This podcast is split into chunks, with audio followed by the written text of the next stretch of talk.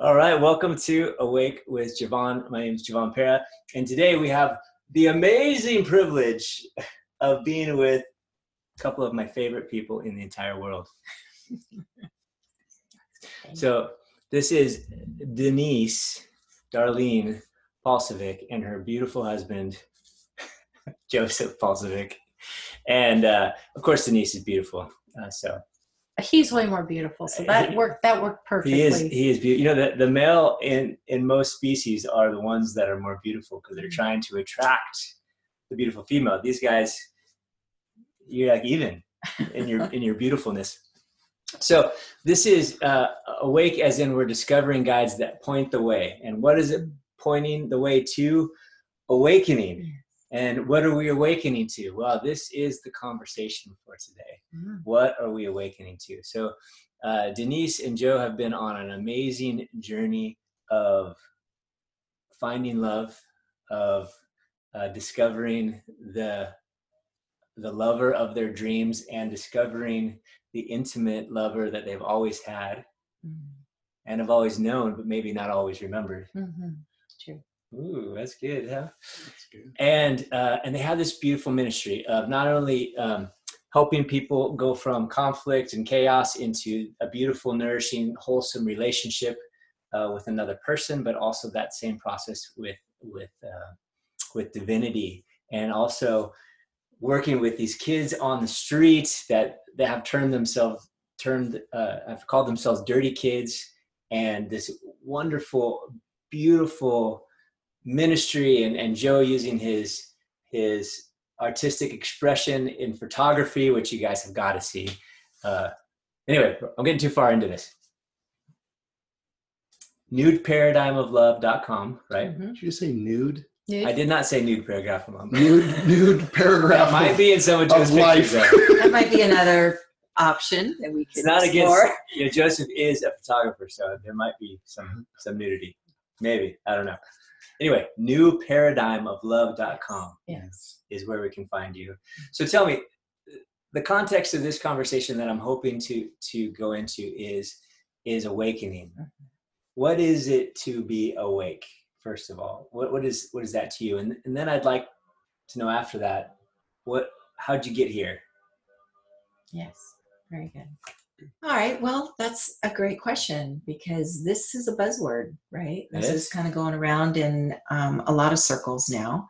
So for me, to be awake is to be able to be aware of the distinction between the ego's behaviors and, and thought process and my essence. and to be able to be a witness to everything that's happening, both uh, within myself, within relationship with other people, within relationship to my circumstances, and then to be able to make a choice. And I can choose either to go with the ego and kind of get messy, or I can choose to go on the path of essence and experience that which I prefer, which is usually, you know, state of peace and joy and freedom. So so awareness, aware, a conscious choice Yeah. is awareness. Yeah. And we can't change what we're not aware of. And for the majority of my life, I spent the opposite of being aware, aware or awake Yeah, with awake. Javon Yes. is being asleep, um, being unconscious to the mechanics, uh, to the programming uh, that the ego is. And when you're unconscious to that, you don't have a choice. Kind of like, you know, the Matrix movie. Man, was that brilliant! Is is that brilliant? Yeah, a synopsis of uh, the world of the unseen. Yeah. Yeah. Not even knowing that you're programmed yes. and that you're just running from a program rather than running from conscious choice. Yeah. That's great. So, being awake is being aware of your choices as opposed to unconsciously being controlled by all this stuff in life, Mhm. being asleep, Mhm. just kind of going through. Mhm. So, does that mean so e- essence versus ego, right? These two basic choices that we can be awake to. Mhm. Does that mean we can be awake and engaging as ego and be awake engaging as essence? We can. We can Yes. choose Any, to s- to less awake? pattern. No, I don't think it's any less awake. I think it's just an opportunity to choose. I can give you an example. Yes. So I remember uh, shortly after Joe and I got together and we were traveling in the RV, and a lot of the stimuli that had caused me to suffer up until that point was now gone. Mhm. Uh, except this one area, which was in the area of uh, uh, relationship with my kids. And the stimuli or the opportunity um, to continue to suffer as a result of the way that they were choosing to engage or not engage with me because they were um, mad at me and going through some struggles of their own. And I had a choice. And I remember the moment when I felt or heard uh, Spirit say to me, um, Do you want to continue to suffer? And I paused for a moment to really consider that because everybody's knee jerk reaction is going to be, No, I don't want to suffer. Yeah. But I really looked at it and I looked at the value of the suffering for me. Mhm. And I said, Yeah, I do. And so I continued to suffer in that experience. What, what was the value of suffering? Um, for me, uh, there is this attachment to if I'm in a state of joy and happiness all the time, then I don't fit into the human mold. Mhm. Then I'm not relatable. Then I'm dismissed, actually. Mhm. Uh, and I had been given that message many times. Yeah. So Like, oh, you wouldn't understand me. Right. You're so perfect. Your life is so perfect. You're happy all the time. Like you don't even get it. You're you're in denial. You've got rose colored glasses, like you're Pollyanna. And I heard that message, and what I heard in that message was, uh, you don't belong Mhm. with us. So in order to belong, you gotta suffer some, Duh. right? At least some. Yeah. And then you gotta talk about that suffering Mhm. and it also is a part of my ego identity of we um there's there was still a victim there was still a little bit of a victim in me and i had to feed that victim Mhm. some suffering they are doing this to me they how unfair unkind you know after all i've done Mhm. and here they can't see the good that I've done and the loving mother that I am, or whatever the bullshit was that was running, that was running the program. But I did, I did get to see, oh, there is some value in here still, because if I completely let go of the victim, of the story of the victim, and I, I stand in full responsibility of how my life looks, including the amount of suffering I was choosing and the or not choosing if i stood in that place then i might not get any affection or attention Mhm. or because if i went crying to joe like oh it's so unfair and look at how you know he would hold me and Mhm. he would comfort me and there was something being fed in that Mhm. experience Wow. So, so I understand the the spirit gave you the choice. yes Do you want that little The- awareness of you want no more suffering? yeah And you decided I'll I'll stay here. yeah Uh, now, and i didn't stay for long which doesn't so matter Are you there right now? No, so I got I was What was the shift? I was given the choice again. Okay, Um, many months later. months of suffering Well, no, for um, the for the greater good. what I re- what I remember was these two very specific events, and I don't remember the time frame. Uh-huh. Um, typically, my suffering would only come um, around about once a month, and I would only stay in it about a day, and then you know go to sleep and get bathed, and then wake up the next morning and be like, Uh, oh, okay i'm good i'm back i'm you know it's okay i can let that go now and i can i can understand their their place Mhm. their position and why they feel the way they do and are treating me the way they and so the victim was gone. But i remember the second time very clearly that there was just this pause and i heard spirit say can you find a reason to continue to suffer? Mm, is there like a good reason Yeah. to continue to suffer and i went okay wait a minute let me look yeah. in honesty Do You have a peaceful reason to suffer. and i said no Yeah. there's no more reason for me to continue to suffer Uh-huh. And so I remember just letting that go in that instant. It was completely gone. Mm. And I've had, it's not like I haven't been visited with the opportunity to suffer again. I just am very clear that I don't, I, I have no reason anymore to choose it. So I, I let it go. So, what's the difference between uh, pain and suffering, or discomfort and suffering? Because it seems like it's human to have these pains and discomfort, and it also seems like it's human to, to suffer, right? Because you know everybody's the end of this road, at least for this third dimensional vehicle, is pretty dismal for everyone. I think the odds are like one out of one. well, if you Everybody consider dies. dying dismal, just depends on your perspective. Well, if you are your body, Well, if you are, if you are your body, that's that's dismal for that, right? yeah. So, what's the difference between uh, what's the difference between pain and suffering? Is there a difference?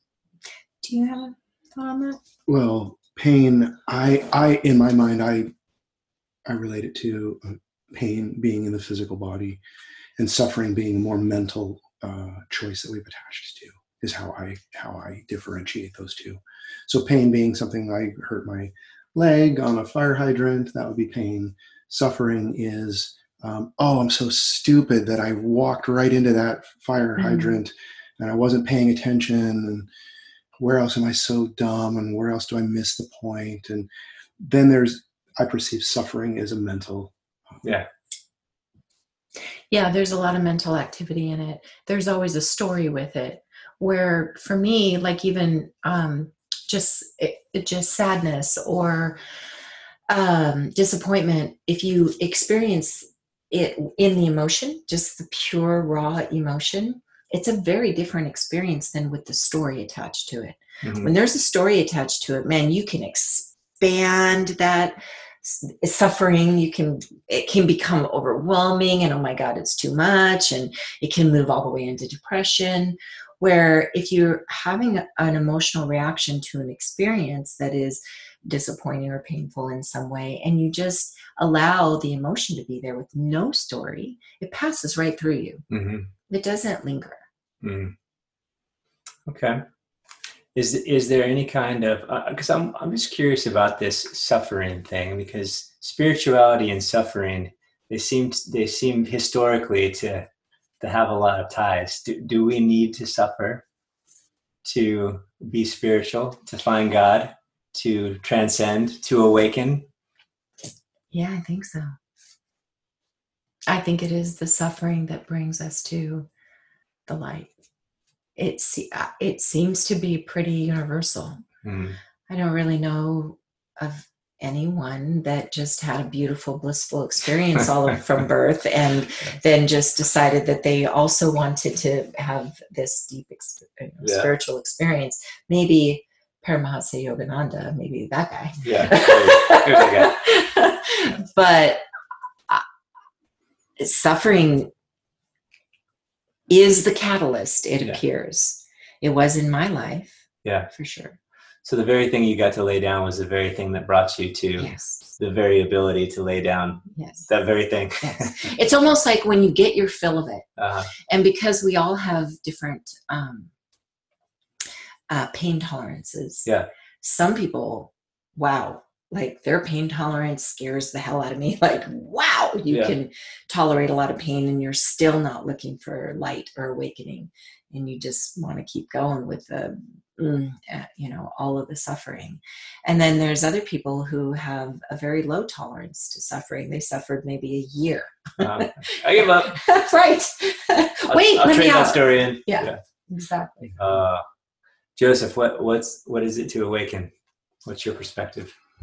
My perspective on awakening is you get to the end of uh, thinking that you can be satisfied in the material world. And that, and that question comes up inevitably. There has to be more to this experience. There has to be more meaning. And that was that was the shift for me into into my awakening was finding out what that more is after exhausting the experiences of the material world with Yeah. success and career and family and friends and material things and why am I still not happy? What is still here that is missing? Hmm.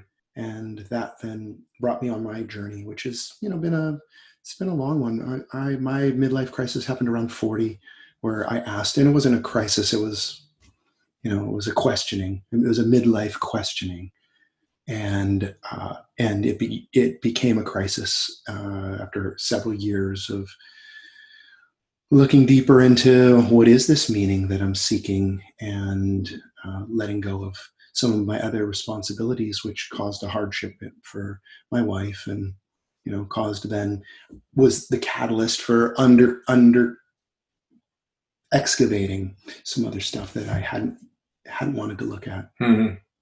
that shifted into the the stage of awakening. My awakening was it was a slow process. Denise and I like to talk about the drip system, and you know whether whether 13 years is a slow process or not in in the context of time really is Right. so debatable.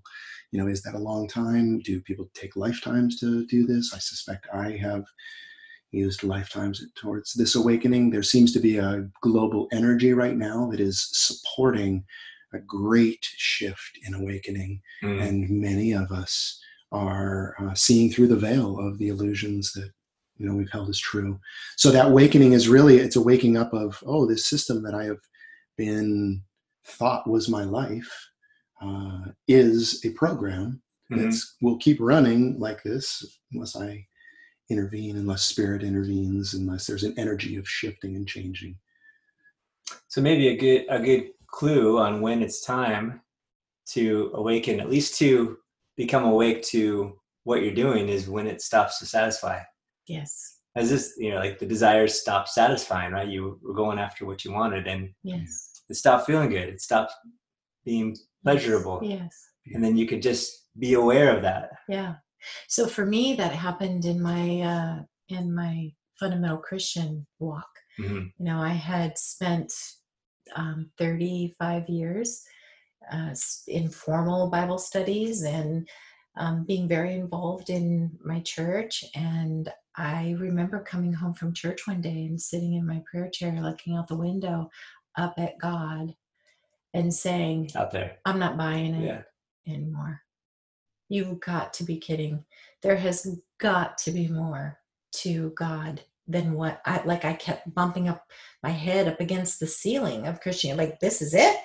Wait, no, this can't be it. This isn't just all there is. This is, if we can figure this out, then we're on the wrong path. Like, you, you're beyond figuring out. And then I invited more. I said, God, if there's more, then take me there, like by the hand. hmm Did it work? It did. It did. There was So- fear involved, but it worked. Since then, you guys, uh, relationship changes, life, life, life experience changes, the way you live your life changes, where you live your life changes. Yes. You have a, a best-selling book, Yes. relationship book, New Paradigm of Love. No. dot that's, com. that's our web- Uh, our Real website. Passion Revolution. Sorry. That's right. Real Passion Revolution. So Real Passion Revolution, uh, which I'm so thankful have been in the in the process of that, one of the original readers. Yes. Yeah. And uh, and wow, what a powerful, amazing uh, book about taking responsibility for yourself as a as a lover, Yes. and that it's never it's never uh, my responsibility to change my lover. I mean, that was one of the biggest things that you you say often is in your book. Yeah. Um, wh- how did you, how did it get to a place where you were dissatisfied with where you were at to writing a book, Real Passion Revolution, Mhm. and having it be a great seller? Not only that, being able to work with couples and see their relationships and their life transform, spirit move through you. I mean, how did that happen? That's it. oh, That's that, a big difference. oh, that. That that was a huge huge difference. So yeah the setup was the suffering in um, the relationship that i was in. Um, beautiful man just wounded and he was my teacher. He the suffering that i experienced in the relationship was the waking me up to what was going on and um, caused me to go do some deep spiritual work so that I could, I thought it was so that I could stay in the relationship, but it was really so that I could heal enough to leave the relationship only because he wasn't on a healing path. Mm-hmm. So then I had all these tools, and I had a lot of people say to me, Denise, you need to write a book. You need to write a book. You need to write a book. And I'm like, ah, I flunked out of English class in high school. Like, I'm going to write a book? Yeah. I don't know. Um, I, so I, I, Joe became my experiment. Lucky you. So not only did I have, I had a, I had a lot of tools, like you know, pieces of a puzzle that I had collected these pieces uh-huh. over uh-huh. all these years. I was married for 33 years. Tim was my high school sweetheart. We were together since we were 16. So all the events that took place and all of all of my continued um, hunger for learning and knowing and growing and being in relationship with God, I just gathered all these pieces and they all magically came together in this really beautiful way that became an experiment for me uh-huh. to see how's this work yeah in real life you know if I, if I did relationship differently yeah could it turn out differently yeah if i apply these tools that are by the way very radically contradictory yeah. to the way that 99% of the population does relationships yep. is this am i crazy or yeah. is this going to work give us some examples of, of your experiments that became your secret secret recipe too, right? Yes, it became part of the. But you got to get the book. Ten secret ingredients for healed, healthy, happy relationships. Uh, yeah. So um, the very first thing I told Joe early in our relationship was, "You will never be my problem.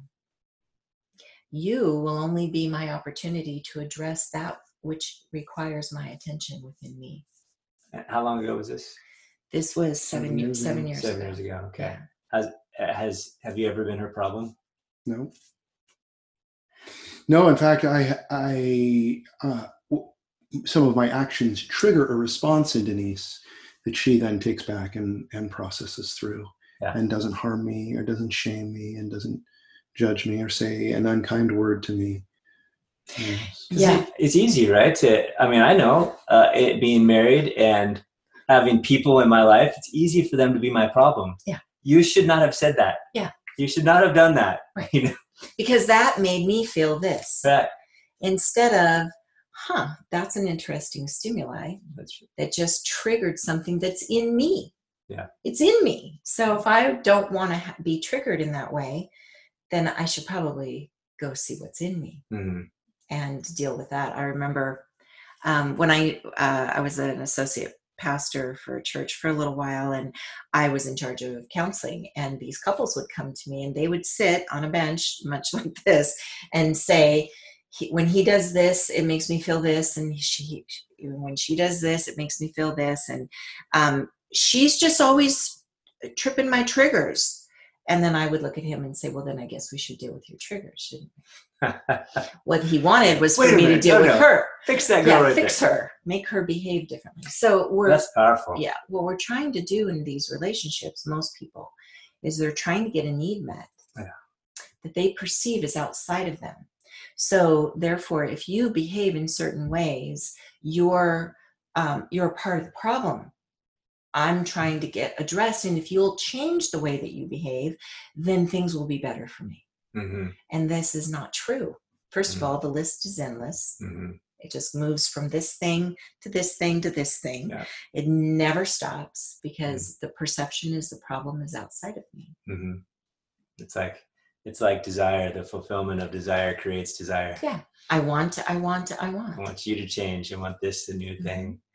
Well, that that concept is is incredible to me because just that alone knowing that no one and nothing is my problem that's enough to awaken.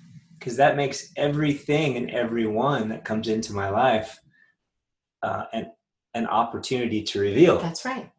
And so who would be who would be more helpful for me than the person who can bring about more revealing situations. That's right. the biggest asshole in your life is your biggest, greatest asset. That's right. So and there's, and there's no hiding, right? My wife Carolyn knows like all of my games. Yeah.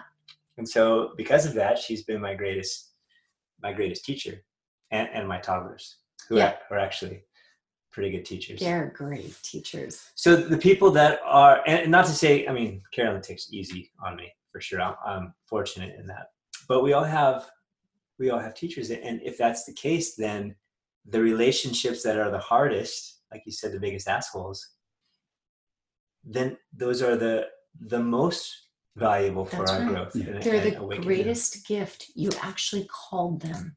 You actually I called them. How so? you invited them into your into your field. I didn't call.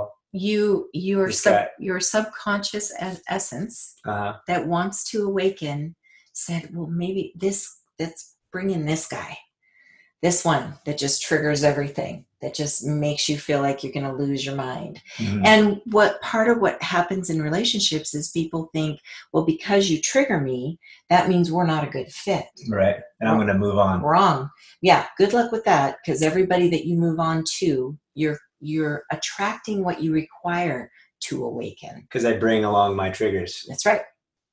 And so you're actually asking for these people to come into your life so that you'll wake up. Your soul's greatest cry is to awaken. hmm Indeed. So let, let's let's you work with people, you coach with people. You you've done immersive coaching, which is pretty amazing, where you've let people live with you Yeah. for extended periods of time for the sake of awakening. Yes. No hiding from coaching there. so how do how do we do that because it's an, the stimulus from the assholes so to speak or the people that hurt us Mhm.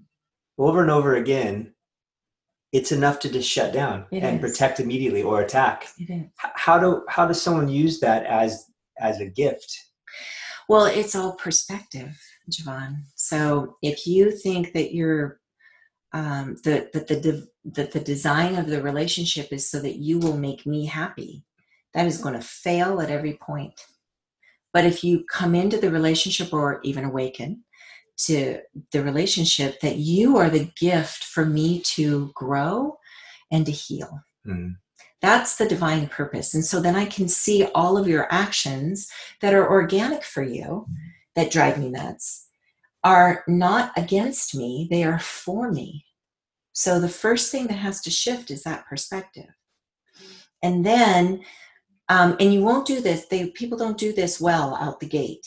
So right, so we get these we get these concepts and they sound really good Yeah. and we're gonna go for it. And then we just trip over ourselves constantly and find ourselves reacting and yelling and you know trying to get them to change and but there so joe and i teach that um, that awakening is 85% of all the work. So it's becoming conscious to the triggers and anytime you move from a state of peace or Yeah. happiness or contentment to any negative emotion you've been triggered. That's your opportunity to go and do this inner work yeah and discover what's there. And then, of course, because I would tell Joe, you're not my problem, I would even say, Ooh, I just got triggered. I'm going to go see what this is about. yeah And I'd walk away from him, step away sp- step away from the trigger or fro- from the stimuli. Just remove yourself, go do this work. And then I would come back to him and say, Here's what I learned. wow Here's what I learned. And by the way, don't change that behavior. Like, I'm not asking him ever to change the way you do that. He will often, he would be um, stimulated himself to say, Oh, honey, I'm sorry. You know, I'll try not to do that. And I'm like, No, no, no, no, no. That is not the point here hmm because I require those triggers in order to wake up to this place in my life that needs healing. So Joe is late for something, or Joe does something that he said he wouldn't do, or doesn't do something that you said he said he would do, or any number of things. Yeah. And then at that point, you get to say, you get to not say, "Hey, you were supposed to do that," and try to change the behavior. Yeah. You get a chance to say, "Okay, this is so fascinating. or interesting Yeah. or or whatever it is and you can say what what is in me Yeah. that is being revealed why does this hurt me so. And by the way, it hurts. I mean, it's a trigger. It doesn't feel good. I'm not in on the inside all zen uh, going, oh, I think I have a trigger here. I'm like, oh, okay, yeah let me go see what this is about. Let me Yeah. see what this is about. Tune in. wow so what's Speak what's that to any of that. what is that experience like for you joseph How, Well, it's filled I with grace. you notice this is happening with her or does it seem like nothing's happening and you just get whatever you want I notice. I notice more now. we should all be in a relationship with denise This. You'll never be in trouble. I sorry I, I do notice more now. I didn't notice. I, di- I wasn't paying attention at the beginning of our relationship. I just thought, oh, this is a promise that, wow, that seems amazing. Yes, I'm going to ride that out for as long as I can. Yeah. And uh, and then you know processing through. I as I began to awaken more, again on the drip system. As I began to awaken, I began to see, oh wow, some of the things that I'm, the truths that she invited me to share, could could probably be very difficult for her to be taking in. We'd been in relationship for four or five years up until this point, and I was in a story of this isn't going to last forever. I'm going to continue on to other relationships. I never did, uh, but Denise would check in with me. Are you still planning on on going into other relationships? And I would say yes. And then So- noticing how how That's a part of the open she yeah how openly she would then take that in and she wouldn't shame me like you're such an asshole. I'm so good to you. Do you not recognize all the stuff? She'd never ever shamed me. So she would take that. She would pro- go go away from me process. I didn't even know what was happening. Come back say okay i got triggered um, can we talk about this and then so she really modeled and she showed me how to have these conversations um, and because i was never in trouble I was soft enough. It was a soft enough setting for me to go, oh, okay, I feel safe here.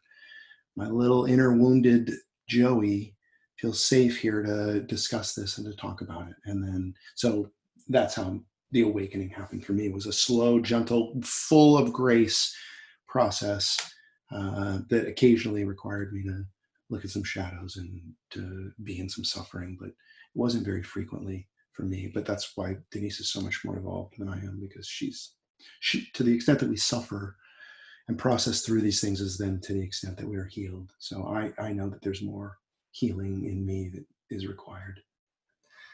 So it's a beautiful thing because you had both come from uh, relationships and situations that were painful and that didn't work on some levels. Uh, and you were both, when you met, uh, freed in a, in a sense of whatever that was. Mhm. And Joe, Joe, you were like, okay, well, I'm going to experience the world. I don't want one relationship. And Denise, you you had decided at some point, like, hey, this is my opportunity uh, for growth. This is this seems like my this is this is addressing my greatest fear That's right. uh, because he said that he wasn't going to be with you That's forever, right. but that's what you wanted. That's right. So how, could, it seems like there is the fractal of awakening just in that. hmm You know, the, the one part that replicates and you can see the whole, but it's it's actually all encompassed in the one little action of giving your heart completely in something that you can't keep. That's right. How, how did that how did that work? And then in the end, because you guys are married now, That's right. so something worked. Something married worked. when you said you weren't going to get married, you were hmm. probably going to move on. Well, I wouldn't even say something there worked. The fact is that seven years, seven years into this relationship, it keeps getting better. That's evidence that it worked. I'm not a huge proponent of saying, "Oh, just because we're married now, something worked." Because as a wedding photographer for two decades, I saw lots of people look very happy on their wedding day and then end up very miserable within a couple of years. because of some expectation of life's going to be different. Yes, yes. Well, and and generally, what I've noticed is people perform. They're on their best behavior when they're dating, or they're on their best behavior when they're courting, Yeah. or initially dating, and then marriage happens, and then they get exhausted, or they go, "Well, okay, I have you now. Now you, you have the ring on my your finger. Now you're hooked, and now I can show up however I want to." and that generally looks like the, the wife nagging and the you know husband being disappointed and always being a disappointment Mm-hmm. Shut and, down. and so Mhm. things then shut down so the way that i'm measuring success is not necessarily marriage because while i was committed to denise every day in my mind it made sense that because i was because i had free will and and denise knew my agenda to date other women at some point um, that was the agreement that we had. And she said i'm enjoying this relationship and i'd like to stay in it with you as long as as you'd like. And if when when you want to have another experience then just let me know and and you're free to go. So i was able Mhm. to show up authentic. Denise said please show up authentic in this relationship. You know if you burp and fart do that. Don't modify don't modify who you are. I want to know who it is that i'm choosing. And every day i was choosing denise regardless of the story that I had in my mind that at some point there would be another relationship, I was choosing her every day. And once I became more awake to that fact and then noticed the story wasn't even true, it's not what I wanted. What I wanted was right here. What I still want is right here, which then a lot every day makes it easy for me to choose this and to be in relationship in the joy of the relationship with Denise Mhm. because I'm never I'm never harmed. Occasionally, Joey, my ego, shows up and says some harmful things uh, that trigger Denise, and then she processes them and comes back, and she's like, "Okay, good. I'm no longer no longer triggered by those things." So the commitment that Denise has made in this relationship, standing for my healing and my growth, she told me many, many times, "I'm not going to hurt you," and in my mind, I read that as of course you're not going to hurt me. I'm not going to let you. I'm going to keep my heart partially closed to you. But because of the safety that she continued to offer no matter how much i pushed no matter how much i tested her she's like um, she never lashed out. I was never in trouble. She never lost her her um, she never lost her cool with me. Like where else would i go? Where else would i be in relationship? How is this relationship even possible um, so Denise wrote a book because I failed to write a book. She that was the catalyst for her writing the book. She's like, "Well, Joe, you should be working on your book." Oh, I, Joe's No, not my problem. I didn't. No, wait, wait, wait, because I didn't actually say that. no, I know you would just notice me not working on my book and then go, hmm, "Okay, well," and then oh, relate it to myself. Oh, I'm not wor- working on my book. That's my responsibility. So Denise cranked out a book, made it a bestseller, helped a bunch of people. While I'm still in the process of dinkering around with my photo book, it doesn't even require any words.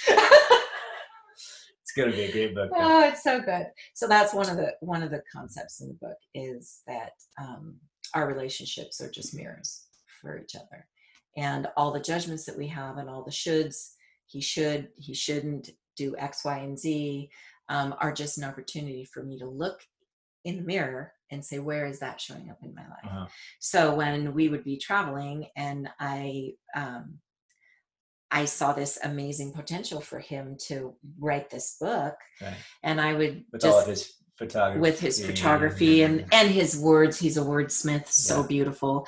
And I just saw this, and so rather than say to him, like would be more typical, like. Hey, what's going on with you? Like, why aren't you writing your Yeah. book? Like, why why are you wasting your time on the internet on Facebook when you could actually be writing a, an amazing bestseller? I would just notice and I would notice my judgment of he should be working on his book, and I would go grab my computer and I would sit on the couch and I would start typing because that was my cue. Yeah. He became my cue. What for me, being in a relationship with somebody who clearly did not consciously did not want to be in a long-term relationship or or uh, he wasn't smitten by me obviously or he you know it's would have put a ring on it faster right? But what i recognized was like he was so perfect for my triggers. I'm like this is exactly what i need and this is the area that i need to heal. And after about four and a half years five years we, we got married um, november 11th 2018 and it was about six months before that maybe eight months before that i had checked in with him. I'm just checking with you because he's super happy right? He was just happy and seemed to be really enjoying very seemed very in love with me. Yeah. so i just checked in like where are you on this idea of um, is this relationship going to last? And he's like no. And i there and there was no trigger Uh, and i said i just want to thank you for being such an amazing teacher for me because what i've learned as a result of being in this relationship with you is i am an amazing woman. I'm an amazing partner and any man would be lucky to have me as a partner. Thank you. That's what needed to heal in me because I thought I just needed other people, other men or a man, and and they didn't necessarily like I wasn't bringing that much to the table. I had no idea, Javon, who I was Mm. in relationship, and I got to discover who I am in relationship as a result of this one, and especially it being so unstable. then do you remember You're that welcome. conversation? Oh, of course. He absolutely. Of course was. How, how was that for you when she said that? to you? it tur- got tur- totally turned me on because her confidence level just completely rose. I'm like, yes, of course you're not a doormat to be walked on. Yes, stand up, my queen. So she really rose. Uh, her stock was rising. Mm. Put it that way, uh, and it still is. I mean, the the applications of this work have truly blessed me so much. Yeah. Javon, it's That's it's fun. been my it, it has been through this relationship that my awakenings have. Yeah, and I, I'm just going to add on a personal note. Your your love for each other is such a wonderful, overflowing love Mhm. to everyone, to me, to my kids, to your clients. I know. So thank you for that. All started Yeah. here, welcome. poured out, just poured out, poured out. Giovanna, really, the way this love works, it, it, I became so full. Um, we teach a concept of you can hear over and over and over again how great you are, or how lovable you are, or how successful you are by thousands or millions of people, and still not be able to believe it. Denise introduced me the concept of that my bucket didn't have a bottom in it, so I could hear I'm loved over and over and over again, but I couldn't it, it never would fill me up because there was a hole in the bottom of the bucket and she helps me repair the bucket so that then you repair a hole in your bucket? well you have to reprogram the lie that i believe that i'm unlovable with the truth and then Mhm. collect it So if I'm unlovable, it just passes through. it can't there's nowhere to hold it yeah you have to heal that and if you notice that people tell you how awesome you are beautiful you are loving you are and it, there's this kind of it doesn't feel like it's congruent then that is telling you there's a hole there that there is a wound that requires uh, repair. What what typically happens in relationships is that when someone notices that their partner is being maybe selfish they think that if I tell you you're being selfish and I point out to you all the ways that you're being selfish, that you'll go, Oh, I don't want to be selfish, so so. I'll be something, you know, I'll do I'll do these things for you so that I'm not perceived as selfish. But what it does is it re um it it reiterates what they already believe about themselves. Yeah.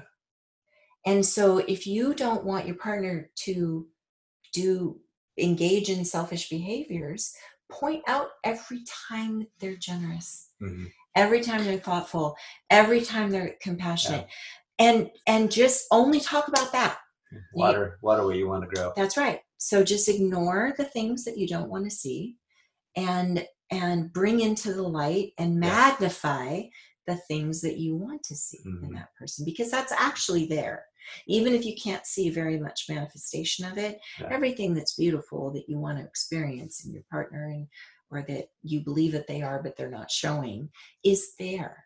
So mm-hmm. call it speak to forward. that yeah. Speak it out. and that's what denise would do. She'd be like oh joe there you go being so selfish again giving your time to your nieces and nephews. There you go being so selfish again you know spending time with your daughter. Whatever the story was she just would you know she'd use her charming sarcasm and uh, help me further along that way because you know the ego is very tricky in its ways of so masking she was saying that you weren't being selfish. i was being sarcastic Oh, okay. Oh, sure. He'd get off, you know, the phone with his daughter, having spent an hour and a half with her, process, her letting her process her life, and I'd say, "Ah, there you are again, being selfish." Because that's what your story was. He, Yeah, well i he- was i was told i was yeah that was No, it was that I- his story. i believed because he came That was into this relationship and said, "I just want to let you know that I'm selfish."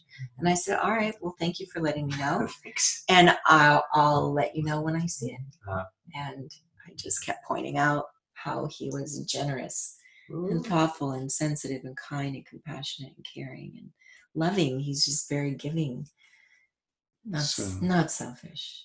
That's You the seem drip like a system great- of love. Both of you. I, I want to be in a relationship with both of you now. You are. Oh, my God. We're waking up together, brother. Yes, we are. I like asleep with Javon. I think that's a. I think that's that's another podcast for you. Asleep with Different- Javon. Have have the interview in bed with you, like you're waking up in the morning. You're like, well, what did you dream about tonight? All right. We'll get, we'll get that one going next. I'll have you back on the show. Yeah, And then he'll have the uh, um, nude paradigm. Of, The nude- Yeah, new paradigm. paradigm of love. Yes. That probably is a website. it seems like it would be. now, people uh, in spiritual circles, I would. There's a lot of people that that want to just transcend the human experience and human thing that we're in, and i would. I've seen it to have like this interaction. This human interaction is less spiritual than this God interaction. But what I'm seeing is this this agreement or this engagement that I have that you're saying with the bit the most difficult relationship, this awareness that I'm getting about what is going on in me that I can address or be aware of, right? These triggers, these wounds, these beliefs that are Mhm. keeping my bucket open that I can never fill up no matter what I'm searching for. Being aware of that, it doesn't just help my relationship, but it helps it helps my identity. It helps That's my right. connection with with divinity itself. That's right. Is is it all I mean, is that all we would have to do? Is just one of your secret ingredients to to awaken? Hmm. Could it be enough? Uh, I don't know because I call it a recipe. Yeah. Um, can you make a cake with just flour?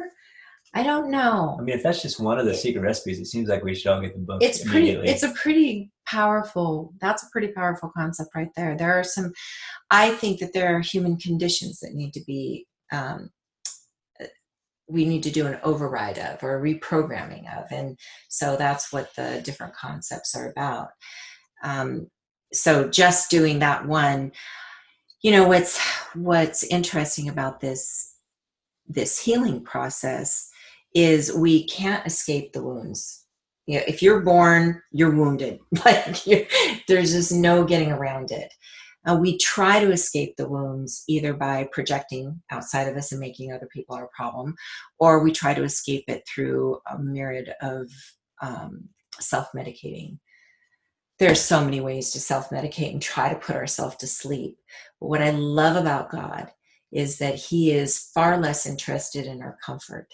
He is committed to our growth and our awakening.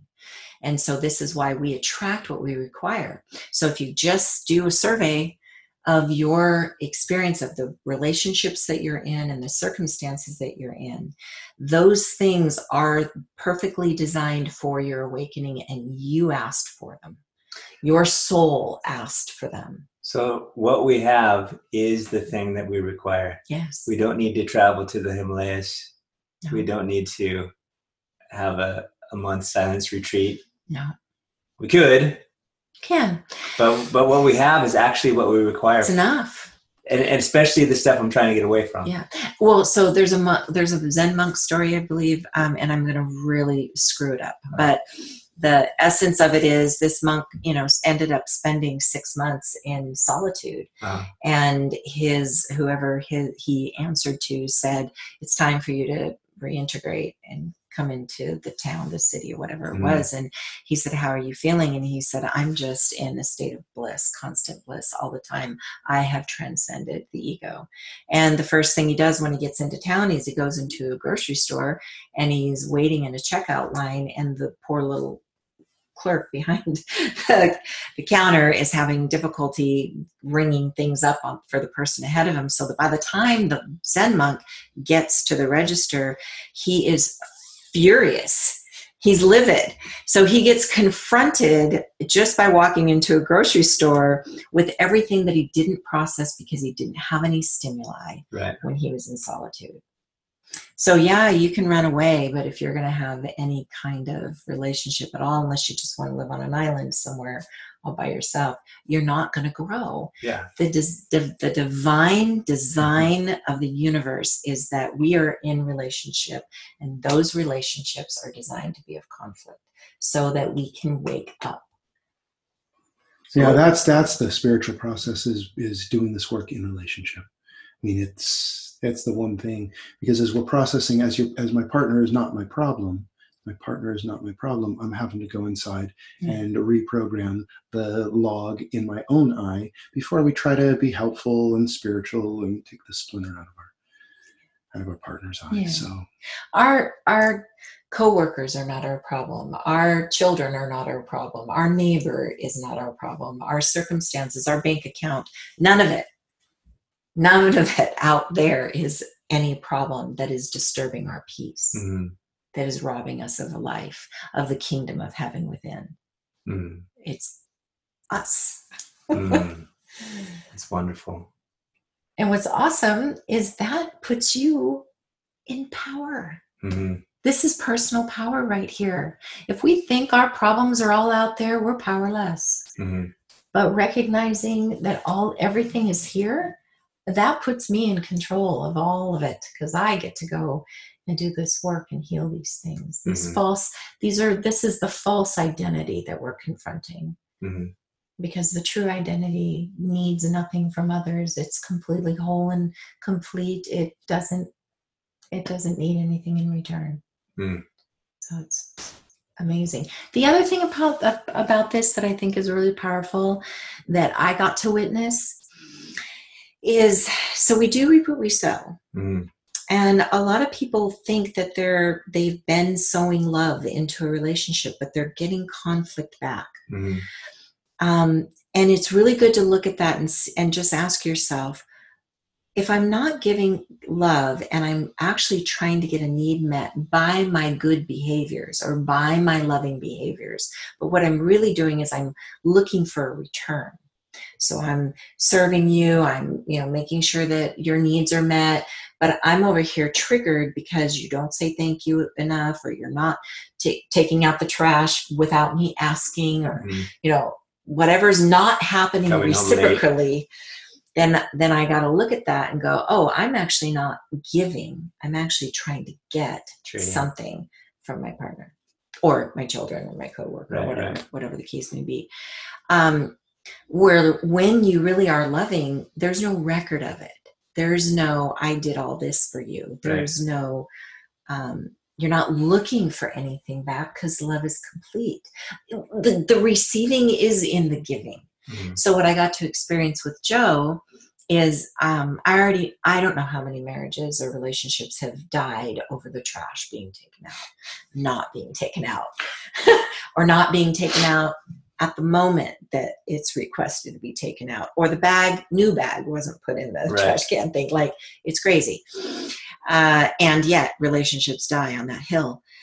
So I knew I was never even going to ask him to take out the trash. I would just take out the trash because I want it taken out. Uh, So I would go to the trash can, and I swear he's like a puppy that hears a dog, his food being rattled, like, oh, it's time to eat. And he would just perk up and go, I'll take out the trash.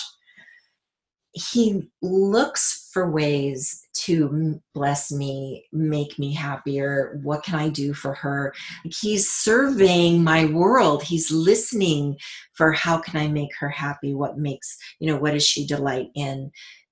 Because love is given, and I'm not trying to get anything. Mm. And so I think that, so when that's the experience that you're having, you know that you've been sowing love. When the experience that you're having is resistance, then you know you've been trying to get something from that person. They haven't been necessarily willing to give. Mm. Beautiful. So, there's ways that people can get a hold of you because you do coaching, correct? Yes, we do. Uh, you have the book.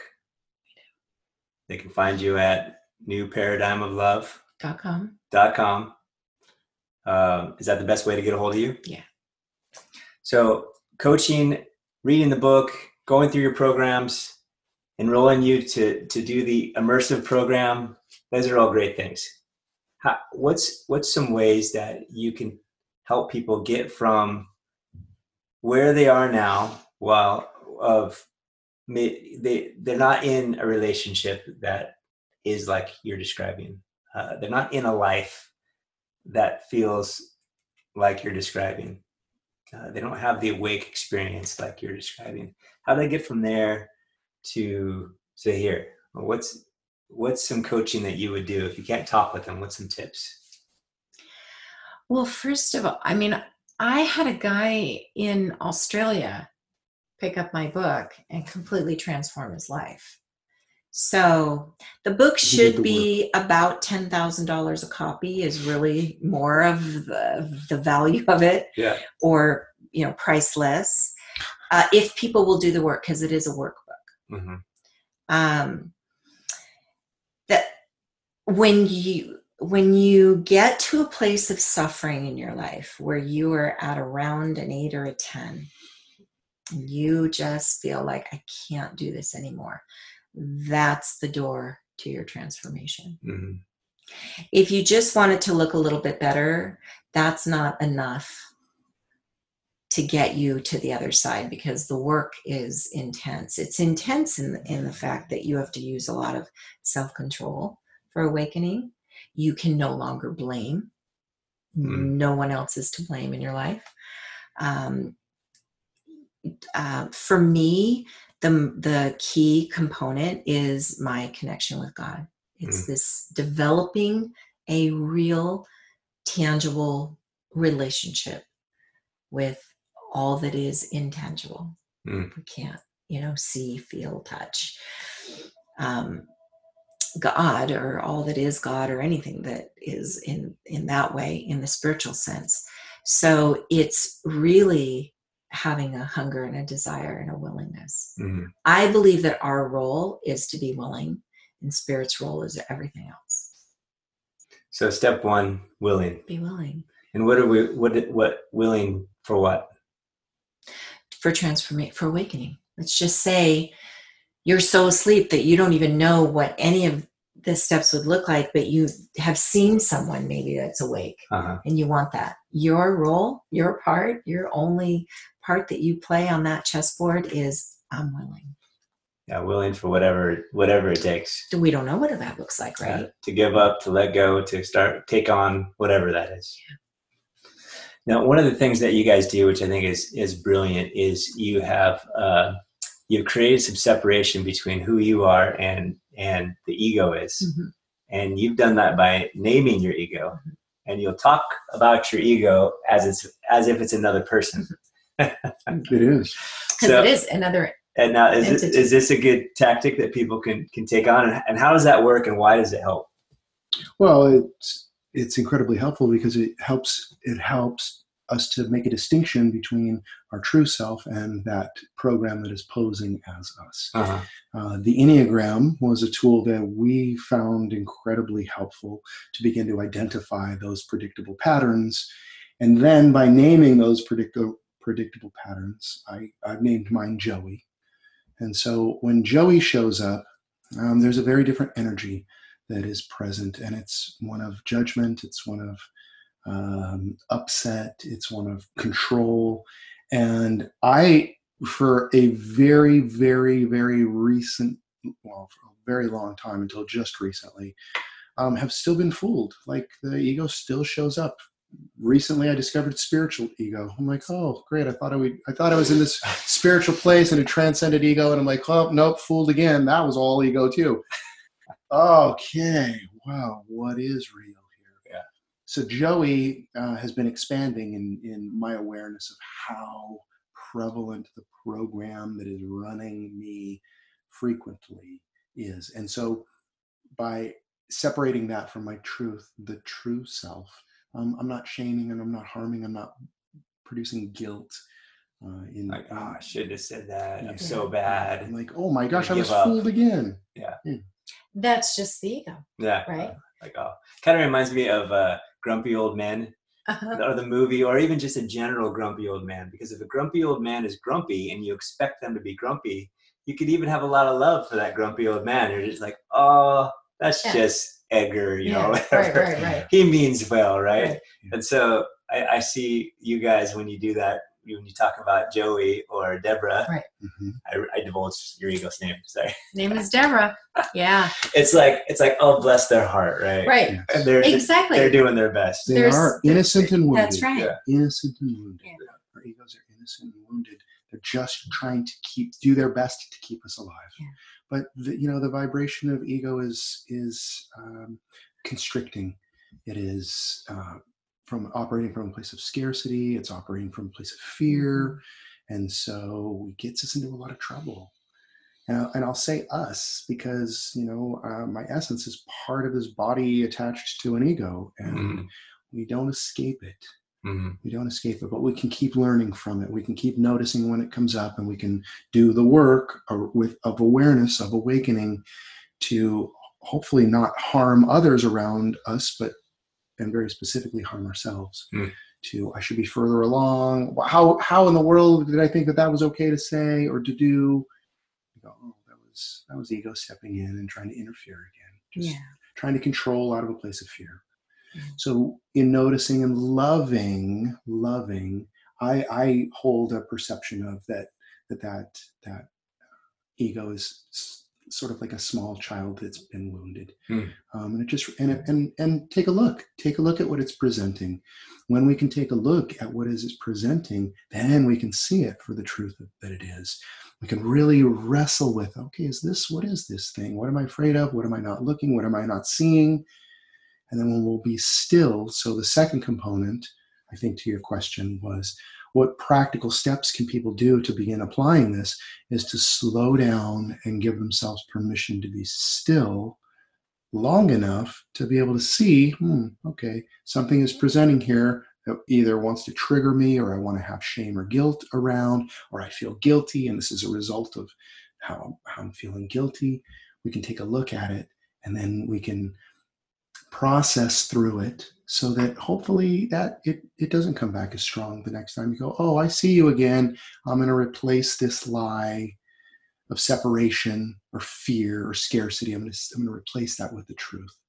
Bring that bring that uh, little wounded child into the light for healing. Mhm. uh, I I believe this that's the beautiful redemption that is happening not only on a, a level that we're experiencing right now in this lifetime within ourselves, but the grand scheme is all a, a reunification, a rejoining of that which is separate, and the ego is just that component of this third density of experience that we agree to for the veil of unknowing, Mhm. and so then we wake up, you know, wake up, Yeah. Joey, wake up, it's okay.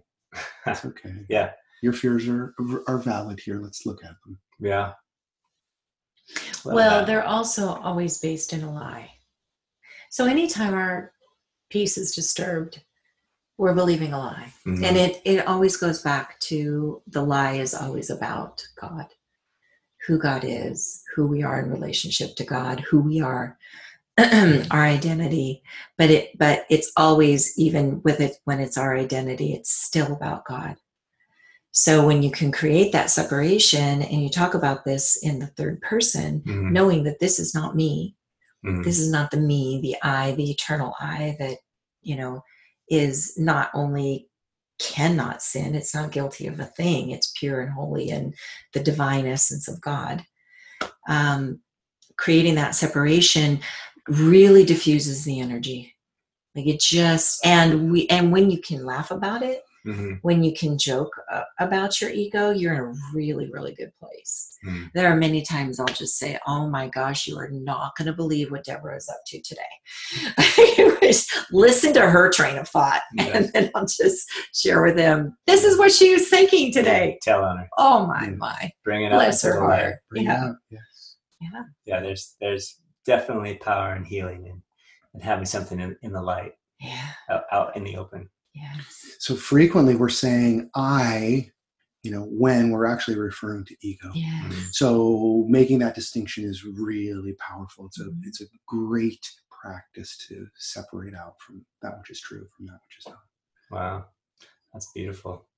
So we can walk in the light and we can be love and we can be love for ourselves. We can be love for one another. That's beautiful. All right. Thank you to you. Yes, you're welcome. This has been lovely. Yes. uh, we love Thank you, spending time with you. Thanks for waking up. Yes, my pleasure. If you want to get a hold of Denise and Joseph, go to newparadigmoflove.com. Get the book, Real Passion Revolution. It's a beautiful workbook. You don't have to pay $10,000. Yeah, it's only like 20 bucks. It's 20 bucks. Get it on Amazon. You can get it on your website, right? Uh, Denise Darlene is the author on the book, Mhm. even though she's now Denise Polisivic or Paul, Paulsivic. if you spell it out, it sounds like Paulsivic. It does. it does. uh, so get that right away. Thank you guys so much. I love you, Love and I hope uh, hope we should, we should do this again. We should. We have much more to say.